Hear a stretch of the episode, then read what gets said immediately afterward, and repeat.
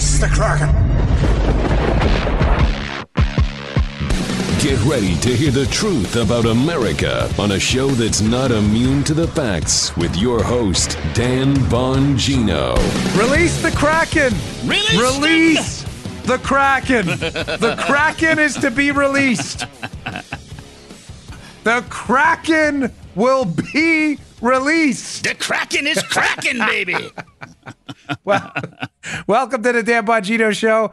I'm not even going to ask producer Joe how he's doing it because I know how he's doing. You know. He's doing excellent. That's Am I right, producer yes, Joe? because it's Friday and a special Gotta one fit at that. that in. Yeah. Did you like me on Hannity last night? Yeah, I, man. my wife w- asked me to, uh, actually demanded that I say this. she deeply appreciates all the positive emails. We All read right. almost all of them about uh, Hannity last night. I hope you liked it. Thank you all for tuning in. But it was a huge night. Yeah. What a night to be on Yeah. the air. Uh, President Trump finally orders the declassification of the documents related to the whole Spygate, Russiagate fiasco, and the Kraken Yep. will be released finally, and the story will begin to change. Although the media will, I don't want to see anything, will avoid it at all costs. The story will finally begin to change, and the arc of history will ti- finally turn back in the direction of justice. Folks, because the information was ordered to be declassified, though, I want to be crystal clear on a few things. There is a process. It's not going to happen overnight. There's still a review process that goes on. It's not like, you know, the Thanos snap where all the information comes out um, at one time. And it's for a reason and it's understandable. But, you know, we said take it easy a long time ago. And uh, a guy emailed me the other day. He's like, hey, listen, well, I think you were a little wrong on that one. Ah, not so much. Maybe about the sessions part. But we knew this was all going to happen from um, very good sources. I mean, uh, you know, it's it, a lot of people have good sources, so I don't want to overly dramatize it. But a couple of takeaways from this, and I want to I want to also be uh, don't go anywhere for the second portion of the show, please. We have a chart. A lot of you have been asking for charts. My wife put together a chart, and I've got a story I've been holding since Wednesday night that I don't want you to miss. It is really, really good about let me just leave it at that. It's excellent, but don't. I've been holding it since Wednesday because we had so much news. All right, on the declassification front, let's get right to it here. Listen, they're toying with the wrong guy. You wanted to play ball, Nancy? You wanted to accuse the president of a cover up and a crime before you go into a meeting with him where you're trying to coordinate an infrastructure plan? You want to accuse the president of being a criminal after he's been exonerated, after an exhaustive examination of his personal life? He basically got a chest x ray. You want to play ball? Now let's play ball. Trump's not kidding around. I don't know if you thought he was kidding, but he's not. How do I know this? Ladies and gentlemen, in the order Trump issued last night, in case you missed it again, to declassify the documents related to Spygate, finally, here's a couple of key takeaways. Number one, took some notes on this one. I see. Why are the Secretary of Treasury and the Secretary of Energy in there? In the order, in other words, the order went out to the Attorney General, the Central Intelligence Agency Director, the FBI Director. But in there, you see the Secretary of Treasury and the Secretary of Energy. Huh. They don't have the Secretary of Education in there or Commerce. Why would two cabinet secretaries, departments, Joe, be in a Trump declassification order basically telling them, you are to show Bill Barr, the attorney general, I'm going to declassify documents you have I don't know. About this Spygate case? What, Ukraine thing, maybe? Maybe. I don't know. Huh? Maybe, Maybe. maybe, You may not be. You know what? I that. That was not even. I wasn't even going. But you may be right. You know what I'm talking about. Maybe Yeah. potentially. Yeah. But I think it has to do with uranium one. Oh, We shall see. But the uranium one sale, the CFIUS board Hillary Clinton sat on, we will see. But that's suspicious question number one. I'm going to give you some more things. Here's some other things we can expect, I believe, going forward to see. I hope. Number two, we may finally find out who the contractors were in the infamous fo- uh, Foreign Intelligence Surveillance Court ruling about abuses of the system. In a nutshell, remember, the NSA database was abused, was abused by people who were using it to look people up. It's as simple as that. NSA maintains a database of our calls, our texts, all that stuff. You remember we, we've discussed this repeatedly. Mike Rogers of the NSA found that there was something going on with these about queries. People were querying things and looking at stuff they shouldn't have been looking at. Right. He asked the Foreign Intelligence Surveillance Court to look into it. They issued a report. In that report, they say, hey, a bunch of private contractors are looking at information, and a lot of these queries don't comply with the law. The private contractors and who they are are blocked out. Who are those private contractors? Was it CrowdStrike? Could we don't know. Hmm. We don't know who they were. CrowdStrike, of course, is the company that did the analysis on the DNC servers rather than the FBI. Was it Fusion? We don't know. It's blocked out. Hopefully now we'll see that. Takeaway number two. Hopefully we hope to see with this uh, with these unredacted declassification. The Bruce Ohr 302s. Bruce Ohr, the Department of Justice official, interviewed Christopher Steele and passed the Ah, information yes. on to Weissmann. We have not been able to see Joe his summaries. The FBI, remember he was debriefed by the FBI. Agent Joe Pientka was his handler. There were 302s or the, the numerical designation for FBI summaries of those interviews with Ohr. Many of them are classified. What did Ohr tell Pientka? Was the full extent of Christopher Steele's lying and his Russian disinformation efforts revealed to Pientka and the FBI, and they still went forward with the FISA? Inquiring minds want to know. Aye, sir. Are there 302s FBI summaries in January Ding. of an of the FBI interviewing Steele's Russian sources and finding out that they were crap or disinformation specialists? January of 2017. Why would that be important? If the FBI, ladies and gentlemen, has a redacted summary of an interview in January of 2017 they did with a Russian source and found out he was crap, then why did they renew the FISA two more times after that to spy on the Trump team? Are there records of the Gang of Eight briefing by John Brennan in August? I'll bet there are. Why is that important? Because John Brennan goes up to Capitol Hill in August of 2016 and briefs Capitol Hill about information that is only contained in the dossier he claims he didn't see until December. August, December. August, December. If there are records of that, it's going to be quite difficult for John Brennan to say, oh, yeah, I saw the dossier in December. How did you brief them in August then? Yeah, kind of a problem there. Is th- yeah, you think? Is there an EC, an electronic communication from John Brennan's CIA to the FBI? Ladies and gentlemen, as we've asked for a year and a half to two years now, what was paragraph one? When you open an investigative case, the first paragraph of your memorandum says how you got the case. I was called by a bank fraud investigator. A source told me this. Paragraph one of this case against Trump has never been disclosed. The rumor is there's an electronic communication known as an EC from Brennan's people to the FBI stating why an investigation for be, should be open. God forbid that's information in the dossier.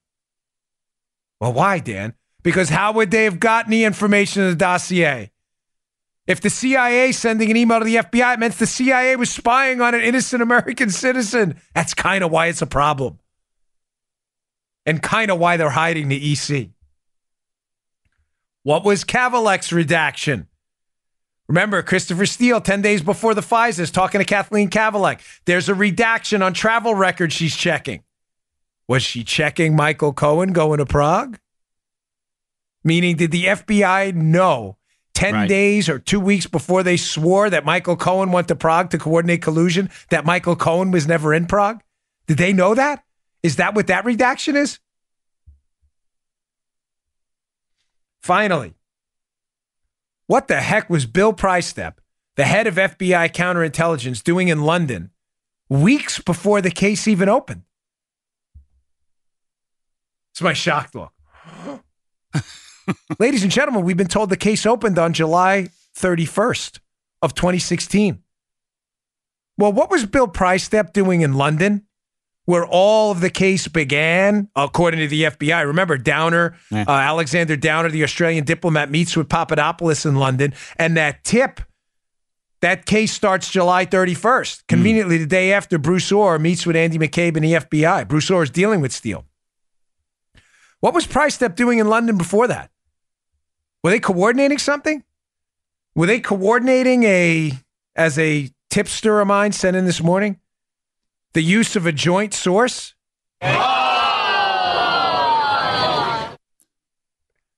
Was Stefan Halper, a U.S. intelligence asset, also working with the Brits to help set up Trump team members? Is that, is that why the head FBI counter intel? Mm. Is that why he was in London weeks before the case they said opened at the end of July? Is that why he was there before that? What was he doing? All redacted, but no more. Hmm. They wanted to play ball, folks. Now it's game time. Hence the title of today's show. It's go time. A lot of cracking going on. All right. A whole lot of cracking going on. All right, we got to move on with the show. We got a lot to get to today. Today's go. show brought to you by buddies at Hair Club. Hair Club. Listen, confidence is important, and sometimes one change can make all the difference. Hair Club knows this, and they're inviting you to become part of the Hair Club family to see how getting the most out of your hair can change your life. They understand the emotions you're feeling. They know the questions you have. Hair Club. Hair Club is the leader in total hair solutions with a legacy of success for over 40 years. 40 years they've been doing this. Whether you're looking to revitalize the growth of your own hair or learn more about the latest proven methods for hair replacement or restoration, Hair Club's professionally trained stylists, hair health experts, and consultants will craft a personalized solution to ensure you feel your best and get the most out of your hair. See, for, uh, see for yourself how, how powerful great hair can be. Great hair important. We all need it. Uh, listen, folks, Hair Club is a great, it's easy to use. They are super helpful over there. We love Hair Club. Go to hairclub.com slash Bongino today for a free hair health and scalp analysis for new customers. Enjoy a $250 savings. Nice. On any given Hair Club service after your initial consultation. That's hairclub.com slash Bongino for a free hair health analysis and scalp analysis and enjoy a $250 savings on any qualifying hair club service after your initial consultation. Hairclub.com slash bongino. Experience your hair and your life at its best only with hair club. I'm certain you'll love the club. Go check them out. Okay let's go. Hell yo. so I read this story and we've been packed with news, so stuff has had to kind of sit on the back burner for a little while. But I read this story the other day, uh, Wednesday it came out about Michael Cohen, and what happened is, in a nutshell, because I want to get overly d- too deep in this. I, you know, between Spygate and news, there's a lot going on. The elections, we got a lot of, Yeah, to get to, but this is interesting. Uh, Michael Cohen, the search warrants Bob Mueller used to investigate Michael Cohen, who, as you know, is Trump's lawyer, the search warrants he used were unsealed by a judge pursuant to a FOIA request by people in the media. Now, what's fascinating about these search warrants is there are portions of it where Mueller, again, goes back to the standard police state liberal Democrat media tactic of using media stories ah. to justify the search warrant. I'm not kidding if you read it, and you know what, I'll actually throw a section of this in there. Uh, I'm going to take a note on that because I didn't, I didn't tell Paula before the show. There's a section of the search warrant where Mueller clearly cites New York Times articles again. So now the New York Times are like investigators uh, for the Mueller team. It, it goes back to that circular reasoning that was happening throughout the ento- entire spy drama, where the FBI leaks a story. I believe the Mueller team was leaking stories. In this case, follow me, Joe. They leak a story to the media. The media writes about the story. The FBI and I believe the Mueller team then uses the story in the warrant to get the warrant to do more spying and more investigative work. Hmm. Sounds legit to me. Thank you. Thank you. It's, it's It- just, it- it is. it It's just- this is what's happening to our republic. Yeah. Right? It's a joke. Even the studio audience thinks it's funny. Man. It's a total joke. Dude. I'll throw up for you uh, uh, uh, on, the, on the screen on youtube.com slash Bongino. I'm sorry. I'll put up on the screen. Thank you. Be- throw up. What do you mean throw up? Although it may make you want to throw up. Caught that. Sections of the report where they do this thing again. The New York Times is reporting. Why are we using the New York Times in search warrants? Why are we using Yahoo News and FISA warrants? But it gets worse than that. I got a little bit off track there. It gets worse than that. The media, which again has no ability at all to look themselves in the mirror, is going crazy. You're going to hear it over the next few days. Some of you've heard it already. You may have heard it on Thursday, yesterday. Michael Cohen was talking to a Russian, Viktor Vekselberg, after the election. Here's what they're saying. There are now records that indicate that this guy, Viktor Vekselberg, now some of you who remember the names may be mm-hmm. thinking, gee, that sounds familiar. Oh, it sure does. Mm-hmm. It sure does. Stand by, stand easy, as they used to say in a police academy. Michael Cohen after the election, and Cohen's a sleaze, okay? Don't think for a second I'm defending him. Michael Cohen, Trump's old lawyer, is clearly a sleaze. Mm-hmm. He is. This guy deserves no quarter anywhere. I'm sorry. But after the election, it appears, given the information Mueller got, that Cohen looks like he was selling influence. All of a sudden, Joe, all these retainers come in after Trump's elected president, the president elect, hmm, right? Mm-hmm. For Michael Cohen. All these big time, you know, six figure retainers come in to keep Michael Cohen, Joe, as a like consultant. Oh yeah. Mm-hmm. Listen, folks, Cohen was selling access. He was, it's as simple as that. That's why I have no sympathy for this guy. Mm-hmm. I think he was doing a lot of this without the permission of Trump. One thing, by the way, if you know Trump um, and you know Trump's inner circle, they hate when people profit off his name. They hate it. It drives them wild. I'm not kidding. I'm not just trying to cover for somebody. I don't do that. Yeah. So Cohen is clearly saying, hey, listen, I'm the guy to Trump. Keep me on retainer. Um, and drug companies and others that paid him. One of the companies that paid him is a company connected to this guy, Victor Vekselberg. Now, the media is going wild because Vekselberg obviously has some Russian connections and is Russian, Russian himself, right? Oh my gosh, these are more. There were hundreds of phone calls between Michael Cohen and people connected to this Russian Vekselberg. So just to be clear, because we do logic here, liberals, you may st- stop now, put the show on pause. This is the logic portion of the show. Clearly not your thing, right? Liberals in the media are losing their mind because Cohen is talking to a company run by a Russian they think is suspicious, Vexelberg. Okay, you got that? But if you don't mind, throw that MSN piece uh, up. Sorry, the MSN piece. Well, here's from the Washington Post. That's good enough. The Washington Post reported a particular interest to the documents was hundreds of thousands of dollars Cohen received in the first half of 2017. Keep in mind, that's when Trump just gets in office from an investment management firm called Columbus Nova.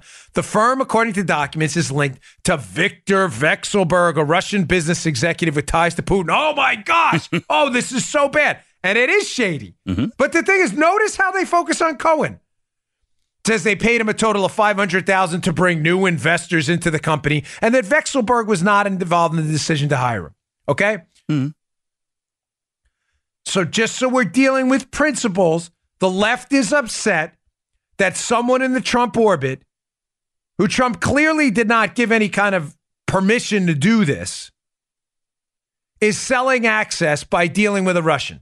Media, very bad. We're going to have to do this simple. Media, very bad. Trump is talking to a Russian named Vekselberg. Okay, got it? So mm-hmm. that's bad, right? Bad. The media has said this is bad. Now, who else has Victor Vekselberg been not only talking to, but dealing with at a very high level for a long time that you haven't heard much about at all? Let's put up this Washington Examiner piece from 2016. Please, please read the show notes at bongino.com. Or if you're on my email list, I will send you these articles every day. The nice part about my email list is I don't only send you articles from today, I send you articles from the past, from a couple years ago that are relevant now today too, that no one else is going to find for you, okay? Aye. Washington Examiner piece about Clinton's relationship. Sarah Westwood, September 12th, 2016.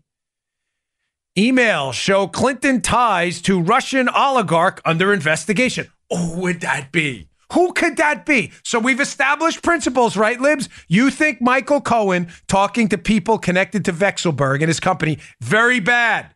You've already said that, right? That is bad. Yeah. That could be collusion. You've said that, correct? Yep. Try- try to do logic. For 10 minutes of your life, try to be logical, you knuckleheads. Who is the Russian oligarch the Clinton people were talking to? Well, let's see what the piece says. Let's dig in a little bit. Oh, 2016. New emails show Clinton Foundation staff pushed Hillary Clinton's State Department to approve a meeting between Bill Clinton and a powerful Russian oligarch. Has her agency, the State Department, lined up investors for a project under his purview? Who is it? Who is that Russian? The Clintons' relationship with Victor Vexelberg. Oh, here he is. Here it is, folks. The Clintons' relationship with Vexelberg, the billionaire whose name appears in the documents, has taken on new significance amid an expanding criminal investigation into his company. Into an expanded criminal investigation into Vexelberg, who's, hold on, keep, keep that up there, who is dealing with the Clintons. And yet the Clintons have skated totally. The media's not worried about Clinton collusion, anything. Nobody hears a word about this. Last week, piece goes on. Last week, authorities raided the office of Vexelberg's Renova Group following allegations of bribery from several of Renova's subsidiaries. That's his company. Oh, wait, wait. It gets better, folks. We're not done. Remember the principle here. The liberal rules are Cohen was talking to Vexelberg and his company. Very bad very collusion, collusive activities, conspiratorial, collusive, collusion based, collusion type activities. The piece goes on from Westwood. Read this piece, it's in the show notes today. It is worth your time. You will be smarter than all of your liberal friends. Vexelberg had been named head of the partnership dubbed the Russian Silicon Valley. Uh, oh, oh, where we go. Oh, Joe's a, now Joe can see it, so he gets to cheat. So do the YouTube yeah. folks. have already read ahead. But uh, audio, listen, you guys on audio, I got it. I got it. I'm gonna land this plane for you right now. Vexelberg had been named the head of the Russian Silicon Valley project just three months before a Clinton Foundation employee began pushing the State Department to approve Bill Clinton's proposed meeting with Vexelberg and a handful of other executives, Russian executives. What was the Russian Silicon Valley project? Skolkovo. Skolkovo. Yes. Da, Skolkovo. Yes. Skolkovo. Yeah. Don't we have another piece from that Washington Examiner, another snippet from that? We do. Nice. Like clockwork. It reads my mind. I ain't saying anything. I know why. Yeah, I know. You better keep quiet on that one. I can. I even I can't get away with a lot of this stuff. I'll get some some. I told her. I said, "I'm sorry, Paula, but now that you're part of the show, I have to like. I have to be me. I can't stop. It's uncontrollable. It goes on. so let's speak. Let's set this up. We're gonna do this logically. Dealing with Vexelberg, if you're anyone associated with Trump like Cohen, very bad conspiratorial, collusive collusionness of the collusive type collusion. And you everybody needs to go to jail. Now we find out that Hillary Clinton, in fact, has a series of emails where Hubs, hubby, hubby boombots, Bill Clinton wants to meet with Vexelberg right around the time that Hillary Clinton is being asked to push a Russian technology project that, as you know, being a regular listener to the show, and we can see from Diana West piece in the Daily Caller, a project that was widely believed to be used to steal our military technology. Okay, so let me do a Dan Bongino visual for you here. Circle one, Hillary. Hillary has a relationship with Victor Vexelberg. Vexelberg runs the Skolkovo project. The Skolkovo project is a Russian military technology uh, theft project where they're stealing our military technology. Who is pushing people to join Skolkovo and send their technology over there? Oh, Hillary Clinton. Hillary Clinton pushes a bunch of companies to go to Skolkovo where they're going to steal their military technology and use it in military applications. After these companies, by the way, have made major donations to the Clinton Foundation, where the overwhelming majority of companies that go over there made donations to the Clinton Foundation. By the way, so did the Skolkovo guy running it, Victor Vexelberg. Mm. Wait, wait, wait. I thought dealing with Vexelberg was such a big deal that we had to raid the offices of Trump's own lawyer, Cohen, to get to the bottom of it. Don't you love liberal show? They want to get to the bottom of everything. Oh, yeah. Right to the bottom. Reminds me of that voice Eddie Murphy used to do. Eddie, I, I love that movie Boomerang. We're gonna get to the bottom of it. Eddie Murphy used to do that voice all the time. We need to get to the bottom. Uh, clearly, you don't need to get to the bottom of anything. Clearly, what you're looking to do, and Cohen did some unethical, immoral, gar- and illegal, by the way, garbage. I am not defending this guy, Right. but unlike you liberals, we have principles here, Joe. I acknowledge what he did was wrong. Selling access to the president behind his back for six figure sums is really unethical. There's nothing wrong with saying it's not attacking Trump or the presidency to say that. Cohen shafted the president, made him look bad, lied behind his back. This guy has no character at all.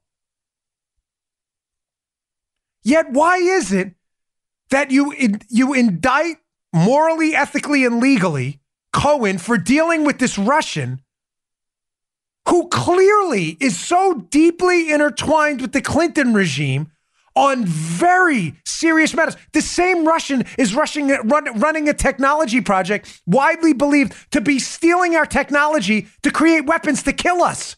And Hillary's like this with him. Bill Clinton wants to meet with him over in Russia.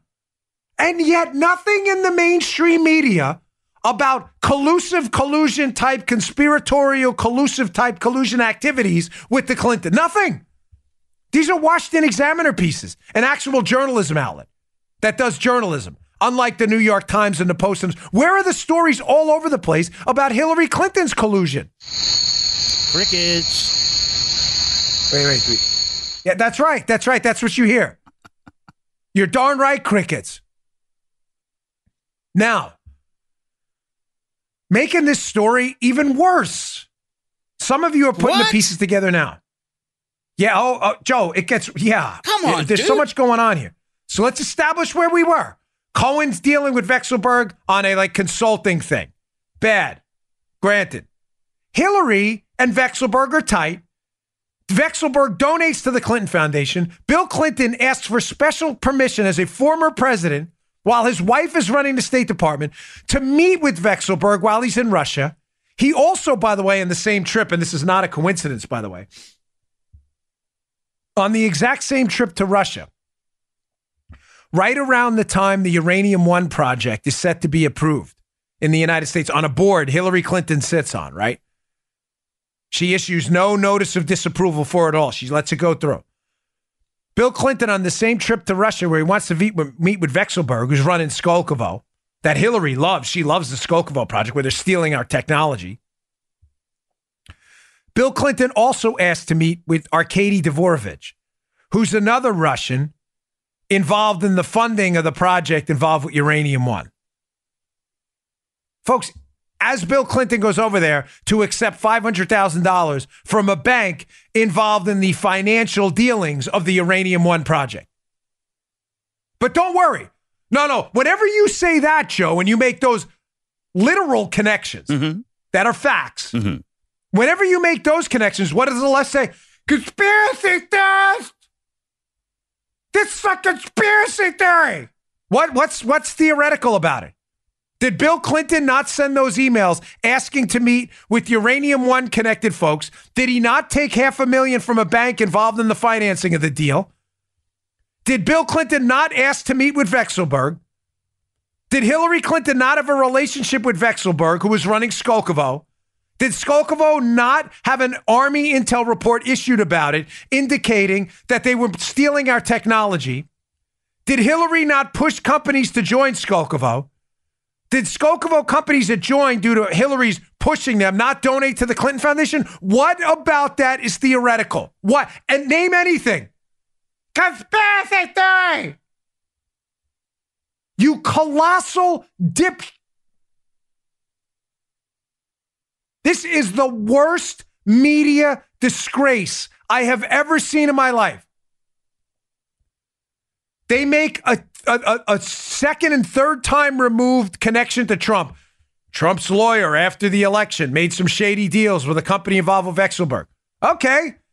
The guy looks like he was selling access, according to the allegations. Right. Point stipulated. There's no moral quandary on my end at all. Bad news. Thank God we got rid of him. The guy's a liar. Hey, um, are we going to ask any questions about Hillary and the same guy? No, no, no, no, no. A-holes. This is our media. We're just about the facts. The Washington Post. Democracy dies in the darkness. You are the darkness. I got more on this. Don't go anywhere. I haven't even finished. I get, gosh, so much to get to. And and, and again, I, I I love my audience to death. I hope I'm not wearing you out. I'm not. I'm not being. This stuff is coming out in drips and drabs. And ladies and gentlemen, it's hard to tell the story in one continuous narrative because chunks. I just saw this Cohen stuff Wednesday night. I'm trying to fit in other news too, but this is really important. Really important. Your friends look at Cohen and his calls to this Russian connected to Vekselberg. Your first response should be, "Yeah, you mean the guy Bill Clinton wanted to meet over in Russia? You mean the same guy Hillary Clinton and their foundation there's Mm. emails about that are like this that was involved with the Skolkovo project that was stealing our military technology? The same project Hillary wanted American companies that were donating to her to join? You mean that guy? Conspiracy theory! Idiots. Idiots. All right. Policy genius. Hey, it's spring. The time of year when seeds grow into flowers and you grow up, financially at least. Your family needs protection if something happens to you, and that means you need life insurance. Thankfully, Policy Genius makes it easy to get that financial security without the growing pains. Policy Genius can't recommend it enough. Really, really easy to use. Listen, folks, insure the stuff that matters. Go to policygenius.com. You can compare quotes in just two minutes. It's the easy way to buy life insurance online. Just two minutes, you can compare quotes from top insurers to find your best price. Listen, don't spend all day on the internet. Go to policygenius.com. You'll figure it out and you get back. You'll figure it out, uh, uh, you know, in, in just a sliver of your lunch break. Once you apply, the Policy Genius team will handle all the paperwork and red tape. No commissions, no hidden fees, just financial protection and peace of mind. No strings attached. And Policy Genius doesn't just simplify life insurance, they also make it easy to compare and buy home insurance, auto insurance, and disability insurance. Let them do the hard work for you. So next time you stop to smell the roses, pull out your phone and head to policygenius.com. That's policygenius.com. Policygenius.com. Spring is here. Kick it off by nip nipping life insurance in the bud. We love Policy Genius. Super easy to use. All right, getting back to this. So, ladies and gentlemen, we know that this Skolkovo project that Vekselberg is involved in was suspected of stealing our military technology. We already established that as the Diana West piece at the Daily Caller shows. They they take snippets of the Army intelligence report saying, "Listen, be careful with Skolkovo." The FBI, as John Solomon had reported in The Hill a while ago, uh, an agent from their Boston office had reported that Skolkovo could be stealing our technology. To be very careful about this. It was, quote, an ambitious enterprise aiming to promote technology transfer by inbound direct investment and occasionally through selected acquisitions. This is from the Army in 2012. As such, Skolkovo is arguably an overt alternative to clandestine industrial espionage. Hmm. Hillary supported this with her buddy Vekselberg, who's running it. But, ladies and gentlemen, there's another person who was involved in Skolkovo. He was the curator of Skolkovo, as we see in this media piece where he's deeply embedded with the Skolkovo project too. And it's a guy whose name appears in a note. Kathleen Kavalec writes when she's interviewing Christopher Steele in October of 2016, just weeks before the first FISA. Oh, there's the note. It magically appears on the screen. Look at that note. We have Trubnikov Circle, but right below that, you'll see the word sources and it says Surkov. Now, if you listened Friday, you're already figuring out where I'm going with this. Surkov was one of Christopher Steele's sources. Surkov is a Russian disinformation specialist. He has actually bragged about making uh, uh, Americans' uh, brains, scattering their brains during elections. This is what he does. He was called the Gray Cardinal, the Kremlin. He was Putin's right hand ideological man. Surkov was the curator of the Skolkovo project. Oh. Oh. so let's make the connections again for the liberals who at home are probably a little slow. So we're all worried, and we found this out Wednesday night. Liberals, that is, because the, the, again, they're like the walking dead zombies. Cohen's talking to a company run by Vekselberg and taking money from. Oh my God. Collusive type collusion. Definitely. Wait, wait, wait. Do you mean the same Vekselberg you're, you're worried about that runs the Skolkovo project, Hillary supports, that the curator of that project is a guy named Surkov, a Russian disinformation specialist who brags about scrambling our brains during elections for Putin, right? Mm-hmm. Who's the source of the guy Hillary Clinton paid Christopher Steele to make up the stories about Donald Trump? Nothing to see there, folks. Media people, pay no attention. Washington Post, remember, democracy dies in the darkness. So don't worry about it. Don't write any stories on that. Let's do six weeks of coverage. Let's do 10 years of coverage on Michael Cohen, a guy everybody in the pro Trump MAGA atmosphere is already disavowed, including Trump himself. The guy is a liar.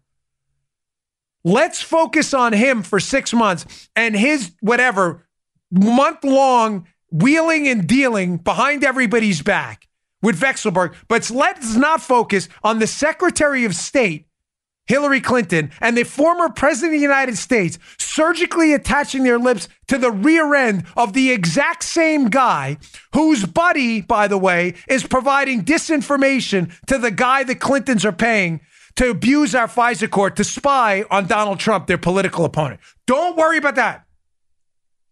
It's a conspiracy theory. What part of what I told you? Simple question.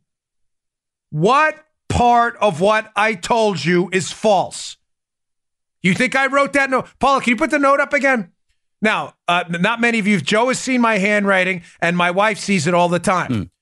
Does that look like Dan Bongino's handwriting? No, that's not Dan's handwriting. No. Thank you, Joe. That is the handwriting of Kathleen Kavalec, a State Department official who is literally talking to Christopher Steele and taking notes, who's telling her a Russian disinformation specialist named Surkov, who is the curator of a military technology theft project Hillary supports, is actually a source for information the FBI used to target the President of the United States, then President elect and candidate. Clearly a conspiracy theory. Clearly.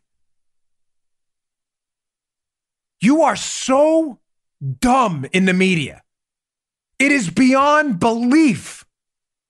It is beyond belief how stupid you are. I will, to the day I die, support the right of a free and fair press. I mean it with passion. But that means you have the right to be stupid. And my gosh, if you fully embraced it.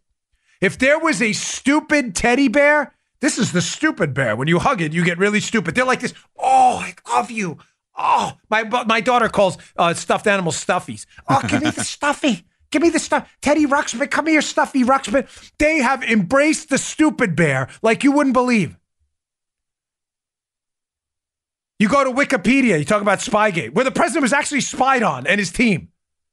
We, there are recordings of them being spied on. And they're like, Spygate. You go to Wikipedia, the biggest scam site. By the way, ever send me a Wikipedia piece or Twitter. It's an, I'm sorry, it's an insta block and your email goes right to spam. Wikipedia is a joke. Spygate, they're to. It's a, it's a conspiracy theory. okay. This is, you understand? Like, you were engaged in pure, unadulterated propaganda. Wikipedia, the New York Times, the Washington Post. This is the pro- this is embarrassing. You know, I'm going to get to this socialism thing in a minute too, hopefully. But um, I don't like supporting left wing media, but my wife and I have been watching Chernobyl on HBO, and it's a fascinating series. Hmm. And the, the only the only complaint about it is it's not really a complaint. It's it's it's I must say, folks, and I mean this. I'm, you know, I'm not. They're not paid advertisers or anything. There's no promotional considerations here for the series. It is some of the finest television I've ever seen. Hmm. Once you get past the first 20 minutes of the first episode, because it has to set it up a little bit, Uh, Joe, I'm not kidding. It is Yeah. some of the. I, I'm, a matter of fact, if it comes out on DVD, I don't know if you have HBO or not. I'm going to send it to you because it is worth you. I'll it is check it some of the finest television I have ever seen. I'll check it out. It is so engrossing. But when you watch it, it's not an indictment on the nuclear power industry. That's my only complaint. Is I hope people don't freak out about nuclear power. Mhm. It's not an indictment on the. You may say, "Well, how it was a nuclear disaster?" No, it wasn't a nuclear disaster. It was a socialism disaster. And when you watch the series, HBO, whether they know it or not, may be doing a public service. There is no way to come away from why I'm not going to. I mean, listen, there's no spoilers. We know what happened. It's based on real life events. Right. But when you watch what the KGB, the Soviet Pravda media, they, they interdisperse it with real footage of the Soviet media. Paul, am I making this up? Real footage. Reading from a script from the Soviets. Um, have no fear. Everything's okay. It, it's all good. Don't worry, folks. It was just a firecracker. Ladies and gentlemen, between four and 93,000 people died. Don't worry, folks. Comrade Gorbachev has everything all set. You you ever see that movie, um, Office Christmas Party? Where they, they want to have a Christmas party. And uh, there's like this young kid who runs the company, younger guy, and it's Jennifer Aniston's his older sister. And he's the party guy, and the older sister comes into town, and they want to have this Christmas party. And Jennifer Aniston's like the tough boss, and she's like, no Christmas party. So they're sitting around the table, and, and the boss is like, yeah, yeah, no Christmas party. There'll be a Christmas party. He keeps whispering to everyone. And she's like, I heard you say that. He goes, and the guy, no Christmas party. There'll be a Christmas party. This is them. This is the lady on the news. It'll all be okay, folks. It won't be okay. Everything's fine. It was just a firecracker. It was a nuclear disaster. Get the hell out of town quick. It will all be. Looking at the KGB guy over. This is the media. This is the media. Michael Cohen is a very bad guy. This is the state issued press release they get from the Democrat Party. Michael Cohen, collusive type, collusion type, conspiratorial, collusive activities. He must have colluded with the Russians for Trump. Footnote Hillary Clinton dealt with the same guy in a Russian theft of our military technology and scope. Oh, no, no, leave that out. Can we rewind the tape? Sir, it's a live show. I'm sorry. I'm sorry I slipped. But meanwhile, they're looking at the DNC operator over the shoulder going, You Pravda lunatics. You are missing the biggest story of our time. We get it. Mistakes were made on the Trump team. Manafort was not a good guy. He had too much stuff going on. Trump fired him. We're done. Okay, we're good. There was no collusion. Cohen was not a good guy. He was doing some unethical stuff. Where is your self reflection? Hey, we got a problem here, media guys. We're missing the biggest story of our time. You know, Hillary was dealing with Vekselberg too.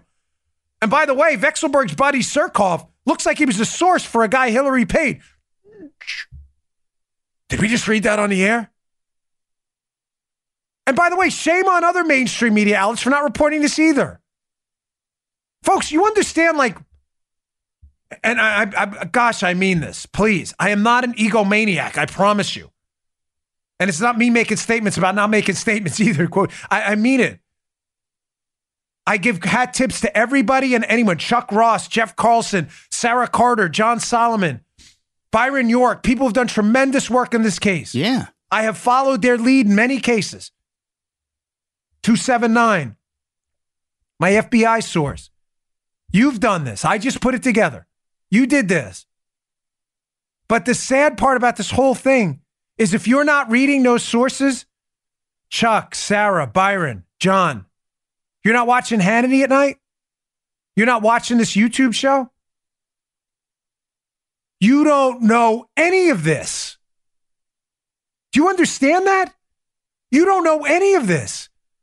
You have missed the biggest story of your time, and you still believe that Trump colluded with the Russians, despite the fact that the real collusion scandal between Obama, Hillary, Joe Biden, Ukraine, and Russia went right underneath your nose.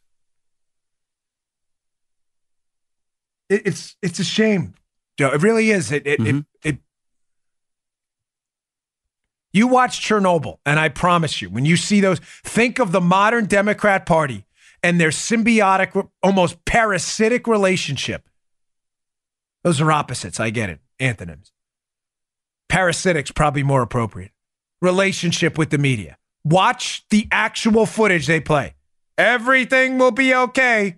There was a small accident in Chernobyl. Do you understand how bad that was? Oh, dude. They nearly had a nuclear mm. meltdown into the groundwater that would have contaminated and made radioactive the water for countries surrounding all of northern Ukraine where it happened. It could have killed hundreds of thousands of people due to cancers and radiation. Do you understand how bad that was? And the Russians were like, it's okay. At one point, the guy who's running the plant is telling the Russian, uh, you know, whatever uh, guy that shows up who's part of the, uh, he's a committee man, a Soviet, as he shows up on the ground, we've got it all under control. As firemen from the scene are coming out, ah, with with radiation poisoning. This is the Pravda media today. Aren't you guys embarrassed? Is there anyone out there with a soul? Any of you at the Washington Post? Eager to buck the trend of the of, of the Democrats' version of the tide of history and say, you know what? I'm going to stand up because democracy does die in the darkness, and I'm going to do the right thing, not the easy thing. And if Vekselberg's going to be a story because he dealt with Cohen, then you're darn well sure that Vekselberg's going to be a story because of Skolkovo, Hillary Clinton, and Surkov. But that's a story you're not going to hear anywhere else but here. Where have you heard that Surkov story anywhere else? Mm-mm. Chuck Ross did it. Where else have you heard about it? Why? Are you asking yourself that? You should be. Why isn't the media picking this up? Why isn't the media picking up a story that Christopher Steele was working for Hillary Clinton and Christopher Steele's sources were a Russian disinformation specialist who was the curator of a project that stole our military technology and that Hillary Clinton pushed after companies donated to her? Why isn't that a story anywhere else? Because it's a conspiracy theory? What's theoretical about it? It says sources. Surkov. Well, Steele could have been lying. Even worse. The FBI 10 days later swore he wasn't. Did they not? Let me quote the FBI FISA. Warren, there is no derogatory information. You have no way out. Either Christopher Steele's sources were Russian disinformation specialists working for Putin, connected to projects stealing our military technology to kill us, or Christopher Steele's lying the whole time and we spied on Trump because their source, who they had no derogatory information about, was a liar. Well, how do you get? Tell, please tell me how that's an out. Freaking furious, man. I'm serious. I'm sorry on a Friday to be so down, but my gosh, if you're not listening to this show, please Share this. Folks, we, my wife and I don't need any more money. I'm serious. We don't. We don't need, I don't need any more like people stop me in the airport. I love it. I, am honored every time you hmm. say that, but I, I, don't live for the accolade. I don't. I, this is my third or fourth career. I'm going to be 45 soon. I've got two kids and a wife that matter to me more than anything. That's my life right now.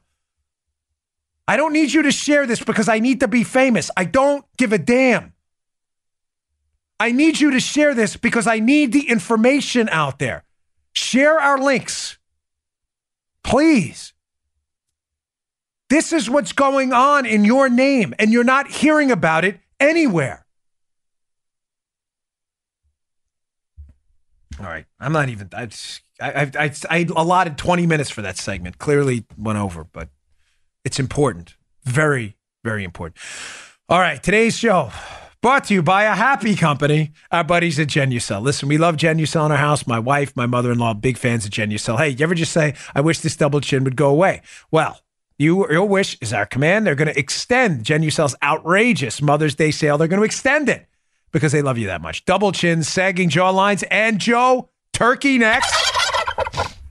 yes, are real problems until now. Introducing the new Genucel jawline treatment formulated with MDL technology. Big, big fans of this product in my house.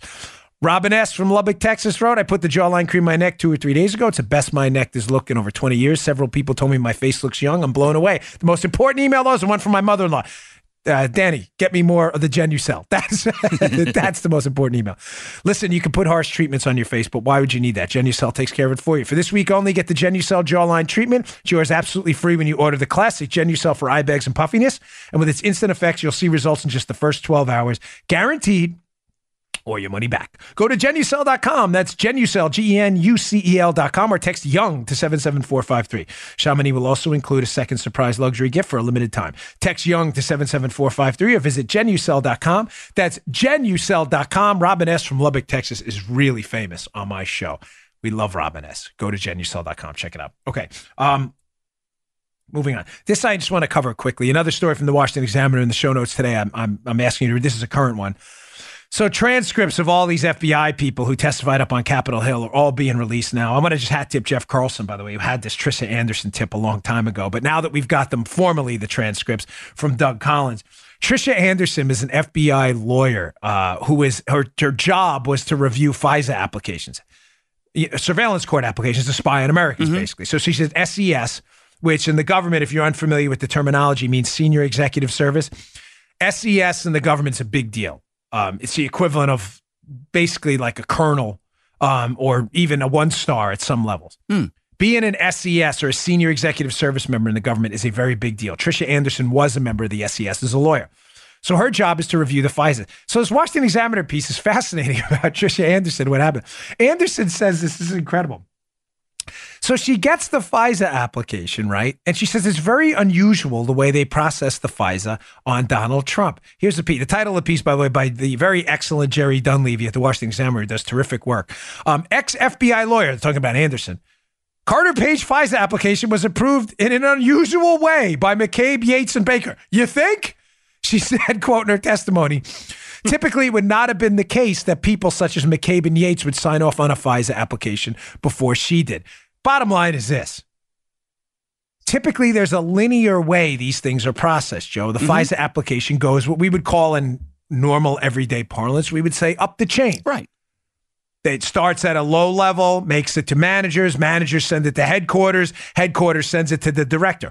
For some reason, the spying warrant on the Trump team for Carter Page managed to go the other way, folks. It went from the top level, Sally Yates at the DOJ, Andy McCabe, the number two at the FBI, and Comey down to Trisha Anderson. Maybe Joe. Now you may say to yourself, why would they do that? Think for a second. Why Think would they do that? Through.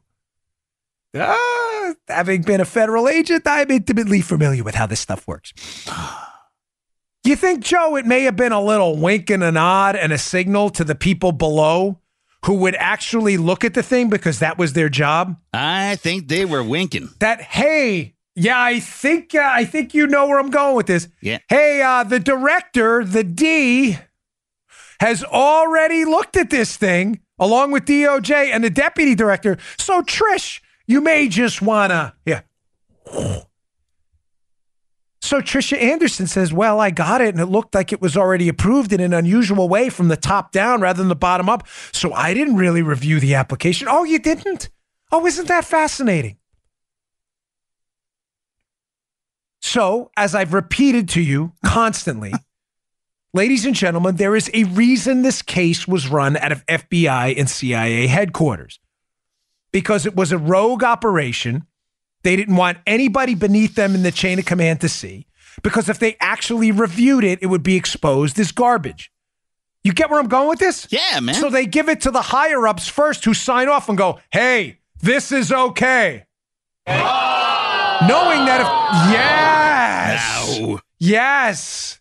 Thank you. Thank you. They get it. The studio yeah. audience knowing it's okay because the director said it's okay. So I better not be the one to tell the director it's not okay. So Trisha Anderson doesn't even bother to look at it. So just to be clear, we're spying on presidential candidates and the president of the United States' team. Remember, this went on through 2017. Yeah. We're spying on them. Just to be clear, you say, oh, no, well, Carter Page was fired. Ladies and gentlemen, that's not how this works. They get the, the two hop rule. They get to hop from Page to people he was still talking to on the campaign who were probably talking to people in the White House. So you get to spy on that whole network of people, just to be clear, and nobody's even looking at it? Because the D, and man, did he earn that title? Comey, the director, has already signed off on it? Nothing to see here, folks. Don't you worry. I have a little note here. Sometimes I write myself notes to remember stuff. This small cabal of people, maybe 20 people Comey, McCabe, Rybicki, Baker, Page, Strzok, Brennan, Cohen, Obama, Lynch. This small group of people, Carlin, they can do all of this. You're telling me in a country of 330 million people that if a group of 20 anti Trump lunatics gets together and decides they want to spy on the President of the United States using Russian disinformation specialists feeding information to a discredited former British intel guy named Christopher Steele, who can't even keep his own story straight and makes stuff up about a Russian consulate and forgets key details of his story, that they can gloss on all, all of that and spy on all of us whenever they feel like it? Again, media people, don't worry you just keep sitting on your collective rear ends and do absolutely nothing while the constitutional republic falls apart. And by the way, to the alleged libertarians and the guy who tweeted me again this morning, who's a friend of mine, and you'll always be a friend, don't worry. Keep talking about impeaching Trump for not obstructing the investigation that was allowed to continue while the biggest spying scandal of our time. Keep it up, Amash. You're right on target. Dope. My gosh. The, I'm not even kidding. The, the, republic is evaporating before our eyes. We've got a media that's that's knowingly playing along. There's nothing wrong in Chernobyl. Someone have the potassium iodide? What's that for? Nothing, nothing. I've got a little goiter problem. Don't worry, folks. There's nothing to. Justin Amash, don't you worry. Let's prioritize impeaching the president for not obstructing on obstructing charges. Yes, that's a great idea. Libertarian. Liber, liber, oh. Ah! Guy this morning. How am I supporting the police state? I didn't even have, I wasn't even going to tweet back to him. I sent him right to the YouTube. I'm, I'm not even bothering, Matt. I'm sorry. You can watch the YouTube. Like I was forced to listen to Justin Amash's stupidity. You can now listen to the counter case. I am not going to explain to you on Twitter if you are so dumb you can't figure out what's going on. A small cabal of people can do all of this. Unbelievable. All right, let me get to this socialism story because it's important. All right, we got a new sponsor, Boosted. This is really cool. Uh, Boosted. Ladies and gentlemen, instead of sitting in traffic, searching for parking, or smelling your seatmate's sandwich on the bus, that's gross. Oh. Imagine riding the streets, wind in your hair on your own boosted electric vehicle. Time spent in traffic is time not spent exploring, creating, and having fun. Use Boosted to get where you need to be faster. Getting from point A to point B means spending more time waiting than moving. If you're sick of waiting to get to, get to where you're going, let Boosted give you a lift. Boosted's vehicle grade electric skateboards and scooters are the modern solution to your transportation woes. These things are really cool. Really, the remote is super easy to use. I was, I have one, super easy to use. Uh, you just have to go on and get a little bit, of, and you'll be great. You'll be motoring right ahead with a 22 mile range and max speeds of 24 miles an hour. Boosted is perfect for running to the store and traveling across town. It's designed to provide a luxurious experience. It's no wonder that Boosted was one of Time Magazine's best inventions of 2018, with five options to pick from, including their new scooter, the Boosted Rev, which is really cool. Check it out. There's a personal electric vehicle that's tailor made for you. Check it out. Starting at $61 a month with financing, there's no better time to change how you move than now. Right now, Boosted is offering our listeners a $75, uh, $75 off the purchase of an electric vehicle when you choose the code Dan at checkout. Go to boostedboards.com. Use the code Dan at checkout to get $75 off your vehicle that's boostedboards.com. Promo code Dan at checkout for $75 off. Make sure you check them out. It's really cool. Boostedboards.com. Promo code Dan, $75 off. Okay. Uh, moving on. So I saw this poll just to show you again how the Chernobyl media, Russian disinformation special. There's nothing to see here. Don't evacuate. Um, the media, again, has done a horrible job um, of covering for the last, Joe, uh, I don't know, maybe 100 years, maybe Yeah. 80, 80, 90 years for take a few. socialism. Uh, remember, it was um, the New York Times and their horrible editors at the time during the Soviet, uh, you know, uh, purge and, and, and pillage of their own people that covered for the Soviet Union, making it out to be a communist utopia. It was the New York Times that did that because they were a de facto Pravda in the United States. Well, the, the mainstream media's failure to cover the evils and horrors of socialism now, what it really is, has the American people believing socialism is Sweden when in fact socialism is Cuba, Venezuela, death, destruction, economic depravity, a lack of health care access, early death, and starvation. That is what socialism is. So we get polls like this from our friends at Legal Insurrection. I'll have this piece up at the show notes today by Mike LaChance. Feel the burn. New Gallup poll finds 40% of Americans support socialism. My gosh, what are you thinking? Do you know what socialism is? The chances are, some of you, my audience, I know you do, but some of the liberals listening do not, because the media wants them to believe that socialism exists in Scandinavia, Sweden, Norway, Denmark, other countries, and it exists as, as kind of long vacations in Europe. That's socialism. It's so great. Ladies and gentlemen, that is not socialism. Those are big government nanny states Right. with enormous tax structures and an enormous government. But the government in those countries does not do what socialism does. Socialism is the government control of the means of production. In other words, producing stuff, food, farm equipment, iPhones, all of that stuff is run by the government. And that's why none of it gets produced in socialism countries. And that's why people die of starvation. Do you understand that? Government control of the means of production is what socialism is. It's not a joke. It's not speculation. It's not a theory. It is the definition of socialism. If you live in a capitalist free market economy like Swedes, like Danes, like they do, like people from Norway and France, if you live in a free market capitalist economy, it is not socialism. It may be a big government high tax nanny state, which I don't agree with, but it is most certainly not socialism. The media has done nothing to make the distinction. Therefore, you have 40% of Americans who believe socialism is long summers in Europe. When it is the government taking over your business, your factory, your livelihood, your job, your food supply, your health care, your kids' education, your media, and everything else. Thousands of them If you will were- die. will oh i was gonna god i just ah. missed it i was gonna remember thousands of them will die that is what socialism is Yeah. you have an iphone you have a remote control you have a computer you have a what is that papermate pen mm-hmm. none of this exists in socialism you know what the pen says made by mother russia therefore it doesn't work I spent time in Russia. Oh, where's Bob Mueller? Paula, check. Is Mueller at the door? No, no Mueller yet. Mueller be. I, he has Russian. I spent a lot of time in Russia. You ever see the Lada? You know what the Lada is? Oh! Joe knows the Lada. When you went over to Russia in the early 90s, there was this one common theme in Russia.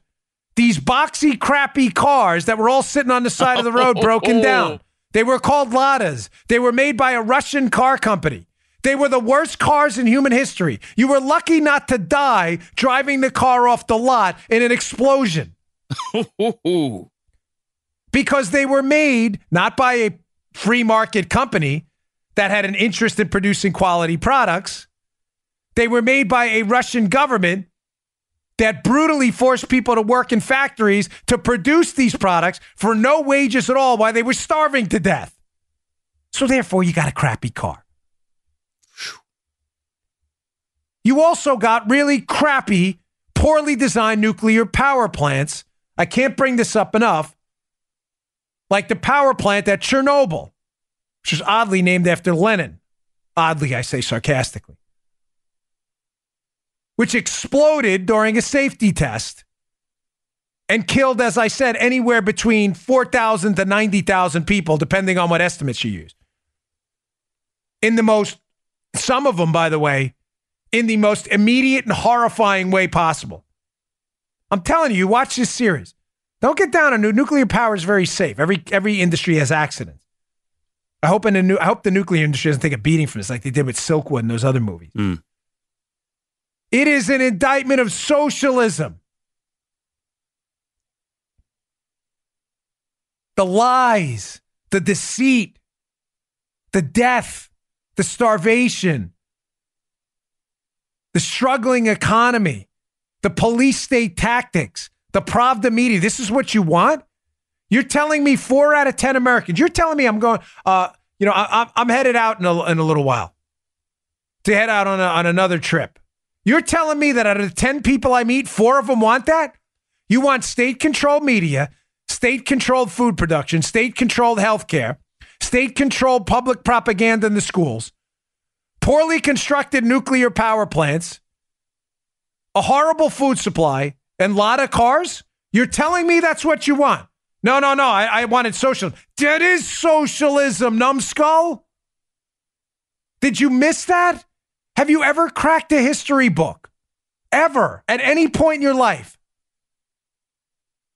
You have an obligation to educate your kids. You're a big government Democrat? Fine. I'm not. You like the government to have social safety nets and social security? Go vote for it. I don't believe in any of this, uh, uh, uh, any of this big government nonsense, but you may. But telling a pollster you believe in the government control of the means of economy, of the means of production and economy, when you clearly have no idea what you're talking about, that poll should read 40% of people are idiots. You're talking about the death and destruction of your kids and their grandkids if they make it that far. Extremely, extremely disappointing. All right, um, one last story I want to get to before we uh, break for the week. It's been a great week, by the way. Thank you so much for sharing the content. Always means a lot to me. Yeah, thank you. Joe always gives a round of applause. I love that. Uh, there's this growing liberal push to abandon the electoral college. Oh, yeah. Nevada's taken a vote on it. We have the story up at Bongino.com. It's in the show notes today and the show yesterday. Nevada votes to upend the electoral college. Ladies and gentlemen, this is very dangerous. Um, here's how this is going to work. The electoral college, as you know, uh, we do not pick presidents by the popular vote. That's for a reason. We are the United States of America. As I heard, um, who was it? It was a Fox commentator today. Forgive me. I would attribute if I remembered. Um, and honestly, I don't. Um, I'm not trying to steal someone's stuff. This is not mine. Let me be clear. Okay. But he said, We are the United States of America. We are not the uniform states of America. Ladies and gentlemen, we are one country, but we are a federalist. We, we, we, federalism is the operating principle. States are independent entities. That is, that's the way it is. There are sta- there are powers delegated to the states in the Constitution and powers delegated to the federal government that are very limited in the Constitution. We are 50 independent states who subscribe to the Constitution for a limited set of powers. We are not the uniform states. We're not supposed to be uniform. Every state has different interests. Wisconsin farmers have different interests than New York bankers. Doesn't make them bad or worse. They're both important, but it makes them different. That's the reason we have a federalist system, system of federalism, where states are given equal amounts of votes for senators, but their population is weighted so they get in the House of Representatives side more of an impact where they're more densely populated. The Electoral College at the presidential level is meant to balance that. States with a bigger population get more electors. If a presidential candidate gets 270 presidential electors, he wins. It is not based on the national popular vote for a reason. People in Wisconsin and Colorado and New Mexico and Florida do not want New York and California picking the president. It will be all about New York and California interests and not about the rest of the country. Right. We are the United States, not the uniform states. Of course, liberals want to throw that in the tank because that's what liberals do. Because when they can't win according to the rules, Joe, they have to change the rules because they're mini tyrants. Mm-hmm. That's what they are. They're weak little mini tyrants. So, because Donald Trump lost the popular vote, they want to throw that system out and institute a system where if enough states sign on to the popular vote compact, and Nevada is, I believe, the uh, 15th state or the 19th state, forgive me, they have 195 electoral votes now. So they're, they're getting close, 75 more, and they'll be there. To basically say this, and if this is complicated, Joe, stop me. No, easy so far. Even though each state's electors are supposed to vote for the person who wins in that state. In other words, Florida has 29 electoral votes where mm-hmm. I live. If Donald Trump wins the Florida election for president, it doesn't matter what happens anywhere else. Then those 29 electoral votes go for Donald Trump. You understand? That's how the system works. That's right. It's meant to balance power with the states. That's not the way this would work anymore. Because if states were 270 electoral votes, whatever, if it was Florida, Colorado, and all these states sign on and say, we're not going to any longer vote for who wins in our state. We're going to vote who wins the national popular vote. Then what happens in the states is entirely irrelevant because they've the 270 uh, electoral votes with the states that sign on, and they're getting there. Nevada's up there. All they need is a few more. Then the popular vote and the states' rights will go out the window because they're all going to pledge to vote for whoever wins a popular vote, not in their state. Pretty simple to understand. Mm-hmm. Well, ladies and gentlemen, have you thought about the problem with this? Of course they haven't. Liberals don't think about anything because they're liberals. Not thinking is their specialty. They're very good at it. What if you're in Colorado? What if you're in the state of Colorado and you sign on to this popular vote compact? And in your state, Hillary Clinton wins by three or four points or Bernie, whoever's running, Joe Biden, doesn't matter. Excuse me. But at the national popular vote level in 2020, Donald Trump wins, and he wins by a sliver. How do you think your Colorado friends and buddies that put you in office are going to feel when you're an elector? Sorry, I got to vote for Trump. You guys signed on. Oh, oh, you didn't think that through, did you? No, because liberals aren't very bright and they assume they're always going to win the popular vote. Mm-hmm. They haven't thought about what Thomas Sowell, what does he call? Um, level two analysis. What happens if Trump wins the popular vote? What happens if Trump wins the popular vote and all of the states that sign on with this, Hillary or Bernie or or or, Bird or Biden wins in all of those states? Now Donald Trump, let's say that wouldn't that be amazing? Let's say New York and California sign on. Donald Trump wins all 50 states electors because he wins the national popular vote and all the states that signed on were Biden Bernie uh, Biden Bernie states. You can see where I'm going with this, Joe? Yes. Donald Trump landslide. He wins every state's electors. How'd that happen? He only won the popular vote by 0.5 points. These idiots all signed right. on. Right, right, right. They said they were going to vote for the popular vote winner. Have you thought about that? Legislators in those states, have you thought this thing through? There's a reason your electors choose who won in your states because in your states, those are the people you answer to to get elected, knuckleheads. Oh, man. Liberals, gosh, you guys really got to crack a book sometimes. It is embarrassing. All right, folks. A little different tone than yesterday's yeah. show, where uh, it was like a, a, happy, happy, joy, joy, Ren and Stimpy time. But it just woke me up this morning. I'm yeah. frustrated with this Vekselberg thing because his connections are clearly to the Clintons. But no one wants to talk about that. All right, thanks again for another great week. Please subscribe to this show, youtube.com slash Bongino. You can also subscribe on Apple Podcasts, iHeart, SoundCloud, and Google Podcasts. The subscriptions help us move up the charts, and they are all free. Thanks for supporting the show. Thanks for supporting our sponsors. Thanks for supporting me, Joe and Paula. We love your emails. It means a lot. I will see you all on Monday. Good day, sir. You just heard the Dan Bongino Show. You can also get Dan's podcasts on iTunes or SoundCloud and follow Dan on Twitter 24 7 at DBongino.